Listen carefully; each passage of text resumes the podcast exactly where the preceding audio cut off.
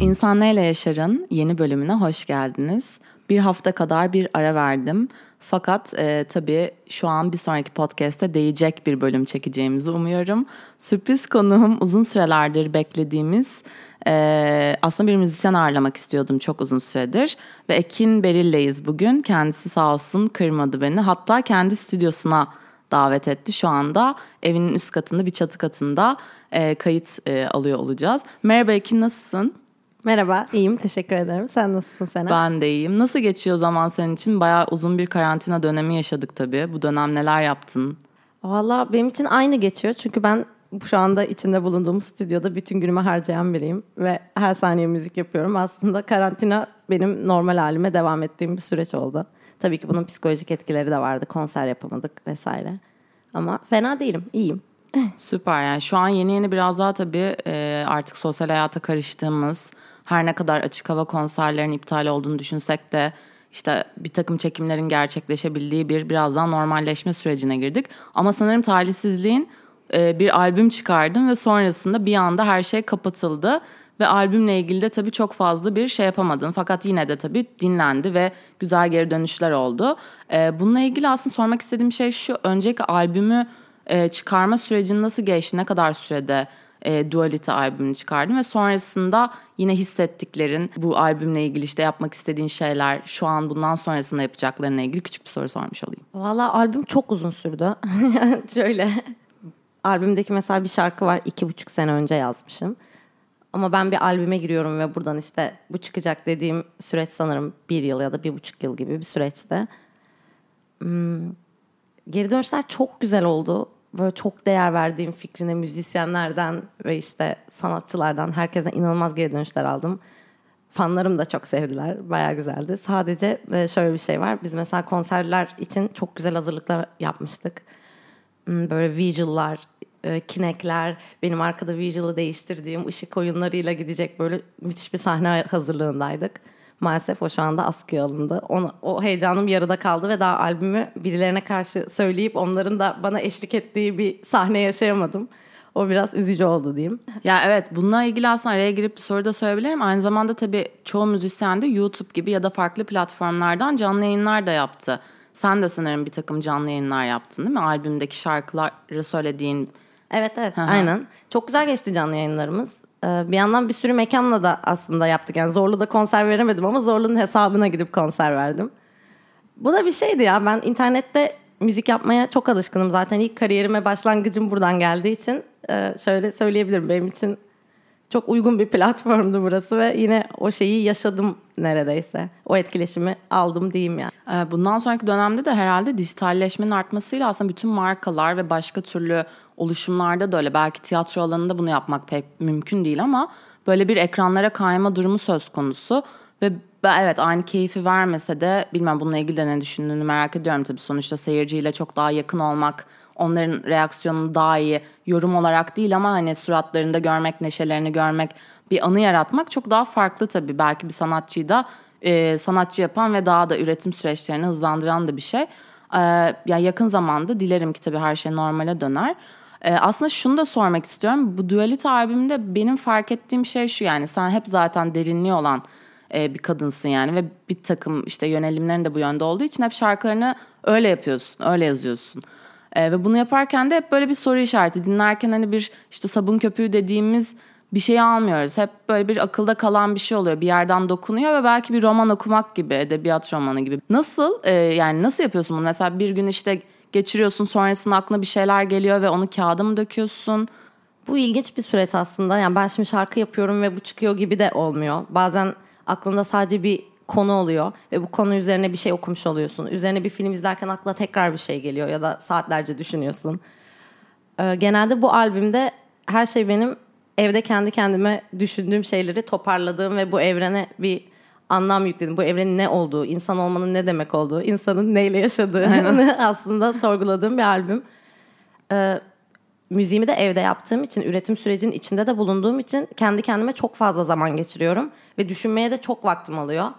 Ee, çok sosyal biri olduğum da söylenemez. Konserden konsere, yani kendi konserlerimde sosyalleşen ve çok sevdiğim gruplar geldiğinde müzisyenleri etkinliklerine giderdim. Onun dışında gerçekten şu anda içinde bulunduğumuz yerdeyim. Günün neredeyse 10 saatini burada geçiriyorum. Ve çok keyifli tabii ki.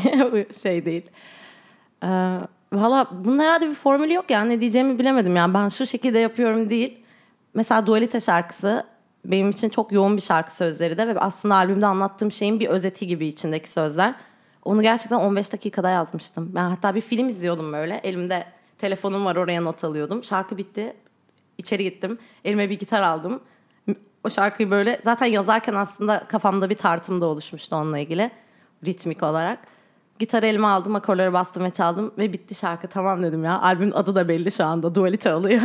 Bu kadar gelişti yani. Bu Aa. şekilde hızlı gelişti denilebilir. Ya aslında bayağı hızlı üretim süreçlerin. Yani oturup da mesela belki oluyordur tabii günlerce ya da birkaç ay uğraştım belki bir parçanın üstüne ama sanki böyle hızlıca bir fikir geliyor, bir konsept geliyor ve üstüne o anda işte o muse mi denir ne denir o ilhamla yazıyormuşsun gibi değil mi parçalar? Evet. Ya hepsi de öyle değil. Bazen bu da olabiliyor. Bazen bir şarkının prodüksiyonunu yapmak iki ay sürüyor, üç ay sürüyor. Öyle şarkılar da vardı. Albümde olduğum için mesela daha önceden yaptığım şarkıyı o aylar sürecinde tekrar geri dönüp devam ediyorum. Ama şunu da söyleyemem ya bir anda da çıkmıyor aslında bir şey. Yani bu dualitede yazdığım şeyin üzerine ben zaten aylardır düşünüyordum ve o gün artık bunların hepsinin biriktiği ve toparlandığı bir gün olduğu için artık sadece bir 15 dakikaya kalmıştı onu yazmam diyeyim. Hı hı. Ya şeyde e, podcast öncesi baya bir kahve içip sohbet etme vakti bulduk. Hatta şakasını yaptık acaba kayıt alsa mıydık diye baya bir şey konuştuğumuz için. Şöyle bir şey söyledi Ekim bana. Ya ben albümü çıkardım ama dedi yani bundan sonra şu an farklı bir insanım ve bundan sonra ne çıkacağını açıkçası ben de merak ediyorum. Hakikaten öyle yani değişiyoruz ve değişim ve dönüşümü de aslında baz aldığım bir e, konsept herhalde dualitede yaptın. Hep böyle farklı kavramları çarpıştırıp onlar üstünden fikir yürüterek ve benim mesela çok şaşırdığım şey şu. Genelde son dönemde özellikle yani popüler kültürde da başka bir alan e, alternatif de diyebiliriz. Parçaları dinlerken hep bir aşk üstüne yani illa bir kadın erkek erkek erkek ya da kadın kadın aşkı değil ama hep bir aşkın sağlık var. Seninkilerde de dipte var ama genelde hep hayat üstüne bir laflar ediyorsun. Ve bu benim çok ilgimi çekti. Yani böyle şirin ve romantik görünen bir kız hani hiç mi böyle aşk parçası yapmaz? Hatta Ercüment parçasında ben şey sandım ya böyle ya bir çocuk vardı herhalde hoşlandı. Birlikte hallederiz, başarırız hani falan filan. Oysa başka bir röportajına fark ettim ki onu arkadaşlarına yazmışsın falan çok şaşırdım mesela. Hani bu mesela nasıl oluyor yani böyle bir kişiye yazdığın bir şey var mı parça ya da böyle çok etkilendin yaşadığın bir aşkı falan anlattın. Ya aslında var Ercüment'imde onun da payı var. Yani Hı. her şarkı, bir şarkıyı yaparken genelde tek katmanlı olmuyorlar benim için. Bütünde insana dair bir şeyi hep sorguluyor oluyorum ama daha mikro ölçekte aşk da bunun içinde olabiliyor, sevgi de oluyor. Yani dediğin gibi aşkın bütün şarkılarda bu kadar fazla olmasının sebebi de bir yandan da dünyanın en ortak duygusu gibi bir şey. Yani herkes bunu yaşıyor. Herkes belki evrenle ilgili bir soru sormuyor ya da insanın olmanın ne demek olduğunu sorgulamıyor olabilir ama herkes aşık oluyor ya da en azından olmak istiyor. Evet. O yüzden e, ben çok yadırgamıyorum bu durumu. Kendim de aşk şarkıları yani yapıyorum ya bence albümde de Ercüment'im de öyleydi. Başka e, şimdi kendi şarkılarımı unutmuş değil mi? yani ne vardı ya ben aşkla ilgili bir şey demiş miydim falan. Bir Kür Galaxy. Gerçi o da Açalım mı Spotify'da unutursan. bakalım ya 11 şarkı. Um, aşkla ilgili aslında bu ara bir şey hazırlanıyorum. Burada söyleyeyim. Böyle bir EP hmm. yapıp ona aşk demek istiyor olabilirim. Öyle Belki, mi? Evet. Buradan duyuralım yine. Buradan Yeni bir çalışma aşk hakkında olacak. Ve ya, tabii biraz apar- tabii e, daha nasıl diyeyim kişiye duyulan aşk gibi değil de hayata duyulan aşk, hayatta yaşadığın joy ve bunu anlatan bir şey gibi. Evet keyif. Sende de var bir flanörlük böyle işte keyfine düşkün olma ve bütün hayatın tatlarıyla o yalnız tek başına dünyanda belki işte e, bir şey yaratıyorsun ve zor bir şey. Çünkü genelde yaşaman lazım ya bir şey üretmen için. Tabii ki yaşıyorsun ve anı biriktiriyorsun ama o içeride o iç dünyanda bunu yapıyor olman işte belki o katman dediğin şeyi sağlıyor olabilir aslında. Bir de şey çok klasik hep sana soruldu ama ben de soracağım merak ediyorum çünkü. Ya aslında coverlarla aşırı tabii ki popüler oldum ve farklı türlü de yaptım bu iş. Yani işte ben nasıl büyük adam olacağımla tanıdık seni ya da daha öncesinde tabii birçok parçayla. Fakat beni en çok yine catchy yapan, etkileyen, catchy olduğunu düşündüğüm parça. Cover yapmaktan sıkıldın mı? Yani artık cover yapacak mısın? Ya bununla ilgili hani var mı bir demecin bir şeyin söylemi varsa Söyle. Hemen söyleyeyim. Ya aslında sıkıldım. Şöyle sıkıldım. Ee, kendi söylemlerimi yaratmak istedim. Kendi melodilerimi ve kendi müziğimi oluşturmak istediğim için sıkıldım. Bir yandan da e, cover yaparken telif sorunları var. O şarkının işte fonogram hakları birinde oluyor, telif hakkı birinde oluyor. Bunu yaparken hem çok e, maddi olarak bir yüke girmen gerekiyor. Hem de kendini ifade et yani sadece müzikal olarak orada artık ifade edebiliyorsun. Bu bana böyle biraz kısıtlayıcı geldi. Bir de gerçekten çok yaptım. Yani ondan önce akapellalar yapıyordum. Orada belki 40-50 tane şey yaptım. YouTube'a bir sürü cover yaptım.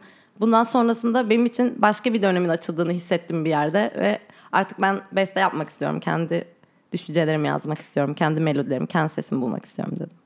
Süper yani o sesi de zaten bence yakaladığın gibi bir şey. Bir tarz var çünkü şey değil herkes hani benzer şeyler yapıyor onu da konuştuk. Kolay bir şey aslında bir armoni üstüne benzer parçalar yapmak tamam farklı keyifler verebilir. Sonuçta biz de hani tekrar keşfetmiyoruz Amerika'yı hakikaten hani hep var olan duygular üstünden var olan düşünceler üstünden bir şeyler yaratıyoruz. Ee, ama böyle özgünlük çok farklı ve şeyi de yine konuştuğumuz onu burada da söylemek istiyorum. Yaptığın şeylerde armonilerde hep tek tek yapıyorsun. Yani böyle belirli samplerları alıp kullanıp onun üstüne bir şey yazmıyorsun. Bu süreçte de bayağı bir aslında özgünlük açısından farklı bir yola girmiş haldesin. Yani bu seni etkileyen müzisyenler var mı böyle yurt dışından bunu yapan ya da bu yola girmenin sebebi ne? Ya tasarım olan her şeyi çok seviyorum ben. Kendine has bir dünya yaratılmasını. Genelde e, sevdiğim müzisyenlerde böyle oluyor. Mesela James Blake'i çok seviyorum. Onun da kendi içinde yani yaptığı müziğin et, müzik dünyasına etkileri de bambaşka oldu. Yani insanlara yeni bir şey yaratmak senin dediğin gibi Amerika'yı keşfetmiyoruz. Müzik zaten var ve biz yeni bir tarz yaratma. Ben blues'u buldum falan diyorum. Öyle bir şey değil tabii ki. Ama bir yandan da böyle şu an biraz şöyle bir dünyadayız. Hem her şey çok hızlı ilerliyor, çok hızlı üretip tüketiyoruz.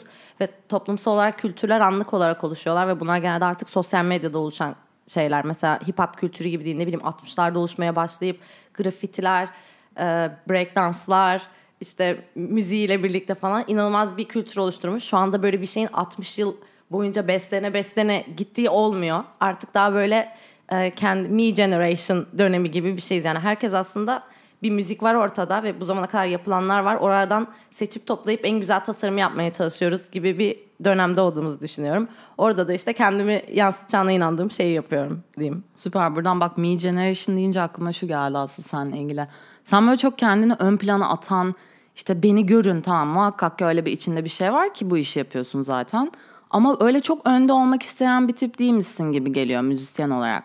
Instagram hesabına bakıldığında bence öyle her ne kadar işte ya çok orayı böyle business hesabı gibi kullanıyorsun. Albüm çıktığında söylüyorsun. Kendine dair inanılmaz özel hayatına dair clue'lar vermiyorsun falan.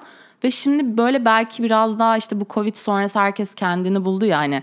Podcast'ler yapılıyor YouTube'a. Herkesin YouTube account'u var. Herkes vlogger oldu. Herkes haberci oldu filan. Gazeteci oldu filan. Dolayısıyla böyle bir şey var dedin ben. Bizim jenerasyonunda şeyi bu herhalde. Hem aslında lütfu hem de belası yani şeyi Evet.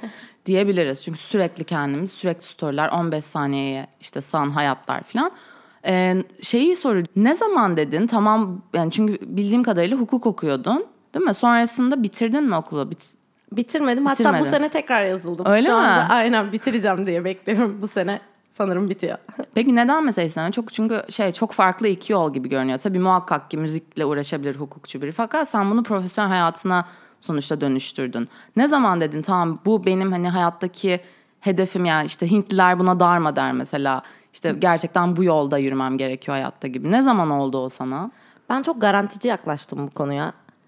Ee, küçüklükten beri de herhalde bana böyle bir şey öğretildi. Akademik kariyerine. Bir de bizden önceki jenerasyon bununla büyümüş. Ya, üniversiteye gidersen e, hayat senin için kolaylaşır. işini bulursun. Şöyle olur. Bizde bu biraz patladı. O şekilde işlemiyor artık. Özellikle Türkiye'de. Ben de e, hukuku okuyordum bu arada ama gerçekten çok da böyle yarım yamalak okudum. Çünkü aklımda hep müzik vardı. Çocukluğumdan beri ben bunu yapacağımı biliyorum ama bunu profesyonel olarak yapmak değil derdim. Her an yapmaya devam edebilmek. Yani bu bir tutku olarak orada vardı benim için. Ama bu akapellalı videoları yaptım. Üzerine loop coverları da yapıp onlarla da çok ilgi çekince artık reklamlar, işbirlikleri bu işten ciddi paralar da kazanmaya başladım. O noktada dedim ki tamam ya yani daha neyi bekliyorum ki ben bunu kendi mesleğimi yapmak için ki hayatımı bununla geçirmek istiyorum. Buna bir tarih veremeyeceğim şu anda. Belki albümü yapana kadar bile tam evet profesyonel olarak ben bunu yapıyorum dememiş olabilirim. Yeni yeni ya belki iki sene diyeyim. Yani destek görmek mi acaba motive etti seni daha çok? Yoksa zaten destek görmüyor olsan da belki işte şu son dönemden yola çıkarak konuşabiliriz. Hani Covid oldu albümünü doğru düzgün işte promote edemedin e, senden e, dolayı olmayan şeylerden dolayı. Dolayısıyla hani aslında bir motivasyon düştü olabilir ama bir şey seni tutuyor orada onu yapmak için. Yani bırakmıyorsun mesela tamam ya böyle bir dönem oldu neyse filan değil. Yani gerçekten bir tutku olmuş ki bunun üstüne devam etmek istiyorsun. O seni tutan o sonra düşersin o kalkmanı sağlayan şey mesela ne? Açıkçası ilk müziği yaparken burada icracı olarak var oluyordum. İcra çok keyifli bir şey ama şarkı yazmaya başlayınca, müziğin üretimi benim elime geçince iş inanılmaz keyifli bir yere geldi. Yani bir şarkıyı yazarken bir kitap yazmış gibi hissediyorum kendimi. Çünkü benim için o şarkı çıkana kadar zaten bir kitaplık materyalle doluyor kafam diyeyim. Bu nokta aslında profes yani ben müzik artık benim hayatım dediğim nokta ilk bestemi yaptığım zaman muhtemelen. Tarihine veremiyorum. Bende de çok flu böyle şeyler. Her an müzik yapmaktan şey bunu ne zaman yapmıştım? Bazen böyle bestelerimi unutuyorum arkadaşlarıma çalmışım falan. Ya senin şu vardı ya şunu da çalsana falan diyor. Yayınlamadığım dolu şey var böyle. Ben de unutuyorum onlar söylüyor. Ya benim başka ne vardı. Galiba işin üretimi tutuyor şu an beni ya. İşte besteyi yapmak, söz yazmak ve birilerine ilham olmak. Bunu görmek de çok hoşuma gitti açıkçası. Özellikle o loop coverları yaptım ve bu makinaların başındayken insanlar beni görünce hep aldığım tepkiler işte kızımıza senin adını veriyoruz. Onun da böyle olmasını istiyoruz. Bu kadar analitikte çalışan işte kafası bir kız olmam bir yandan bunları yapıyor olmam. Şimdi böyle bir şey de yapmak istemiyorum kadın erkek eşit yani hani kadınlar analitik değil gibi oldu. Ke- Keselim burayı falan. Edit de hallederiz. ya şaka yapıyorum. Ama bak güzel bir şey söyledin. Hakikaten öyle yani zaten Türkiye'de kadın olmak ya da Orta Doğu ülkelerinde kadın olmak çok zor.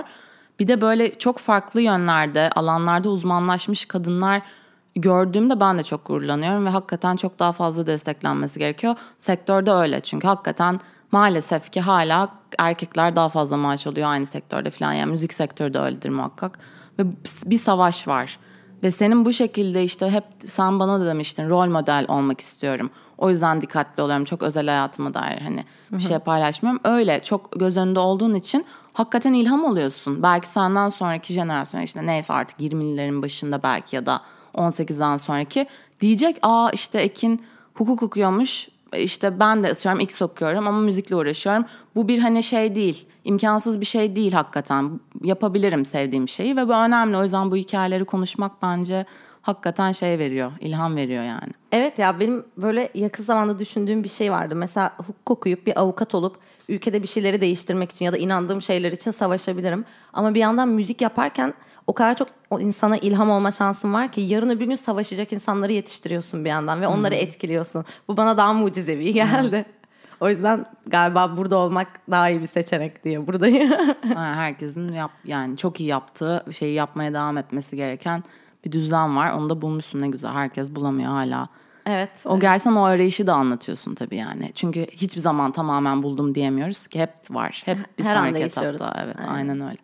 Bir de şeyi soracağım. Ee, son klibin değil mi? Daha sonrasında çekmedin diye hatırlıyorum. Ee, Uzayın Dibi. Acayip bir prodüksiyon yani zaten Utku sanırım. Evet. Buradan sevgilerimizi gönderelim kendisine. Dinliyorsa. Kemal bulma çalış. Aynen çok acayip bir prodüksiyon ve çok da hakikaten ilginç yorumlar aldı. Ee, işte şey hem tarz olarak, e, sinematografi olarak hem de işlediğin konu bakımından. Belki hani sözleri meç ettiğinde çok anlamlı gelmeyebilir insanlara ayrı ayrı ama bütün olduğunda çok farklı.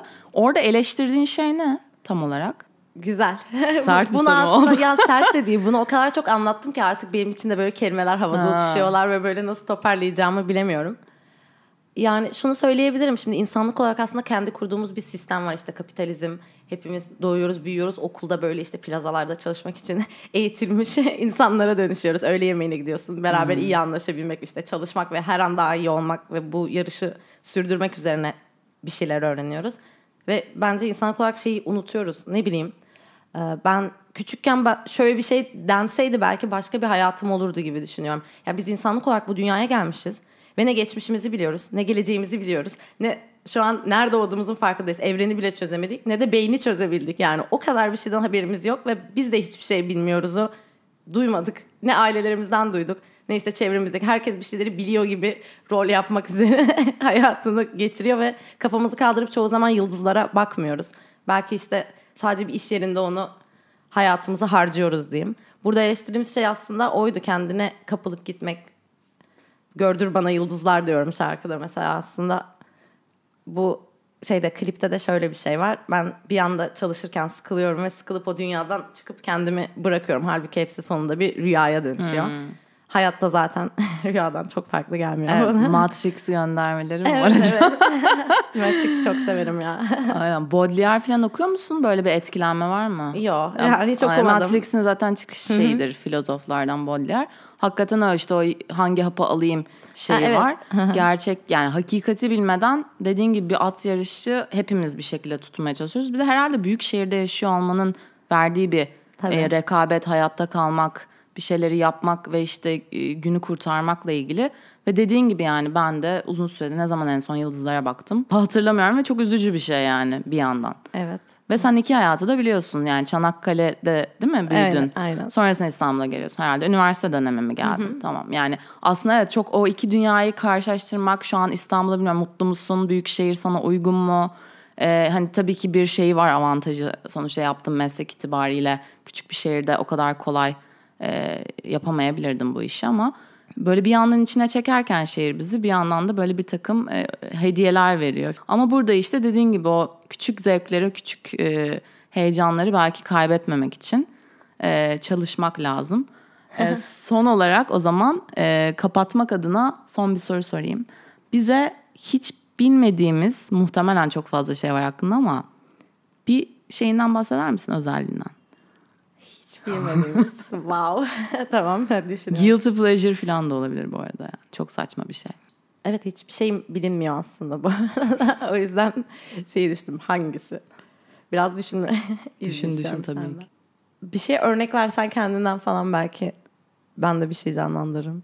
Ee, Çok mesela- genel bir soru olduğu için yani böyle bir topik seçemedim kafamda Aynen, ve o yüzden doğru, de aşırı genel ne söyleyeceğimi doğru. bilemedim.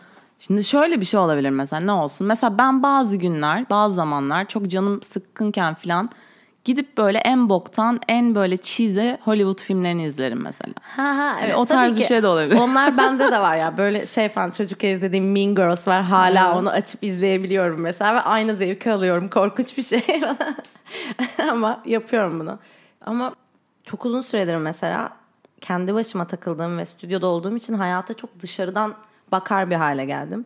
Dolayısıyla böyle hiçbir zaman tam olarak bir duygunun içine girip orada kaybolmuyorum. Hep bir gözlemci olarak orada olduğumu hissediyorum. Bu da hiç ilginç bir şey olmadı. Yani ben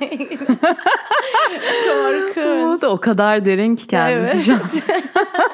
Tuhaf bir his çünkü dediğin gibi o kendi dünyanın içine hapsolup böyle işte şey derler ya depersonalizasyon diye bir hastalık var onun gibi aynaya bakarsın makyaj yapıyorsundur filan ve gelir. tuhaf gelir suratın filan onun gibi belki ve bilmiyorum evet ilginç bir şey olabilir bu buradan çıkar Şeyi mısın? söylemiştim mesela e, sosyal medyada işte çok görünmüyorsun. Onun temel sebebi gerçekten bir yandan da yargılanmaktan korkuyorum. Ya, ya- yargılanmak da demek istemiyorum. O kadar da insanların düşüncelerini önemseyen biri değilim.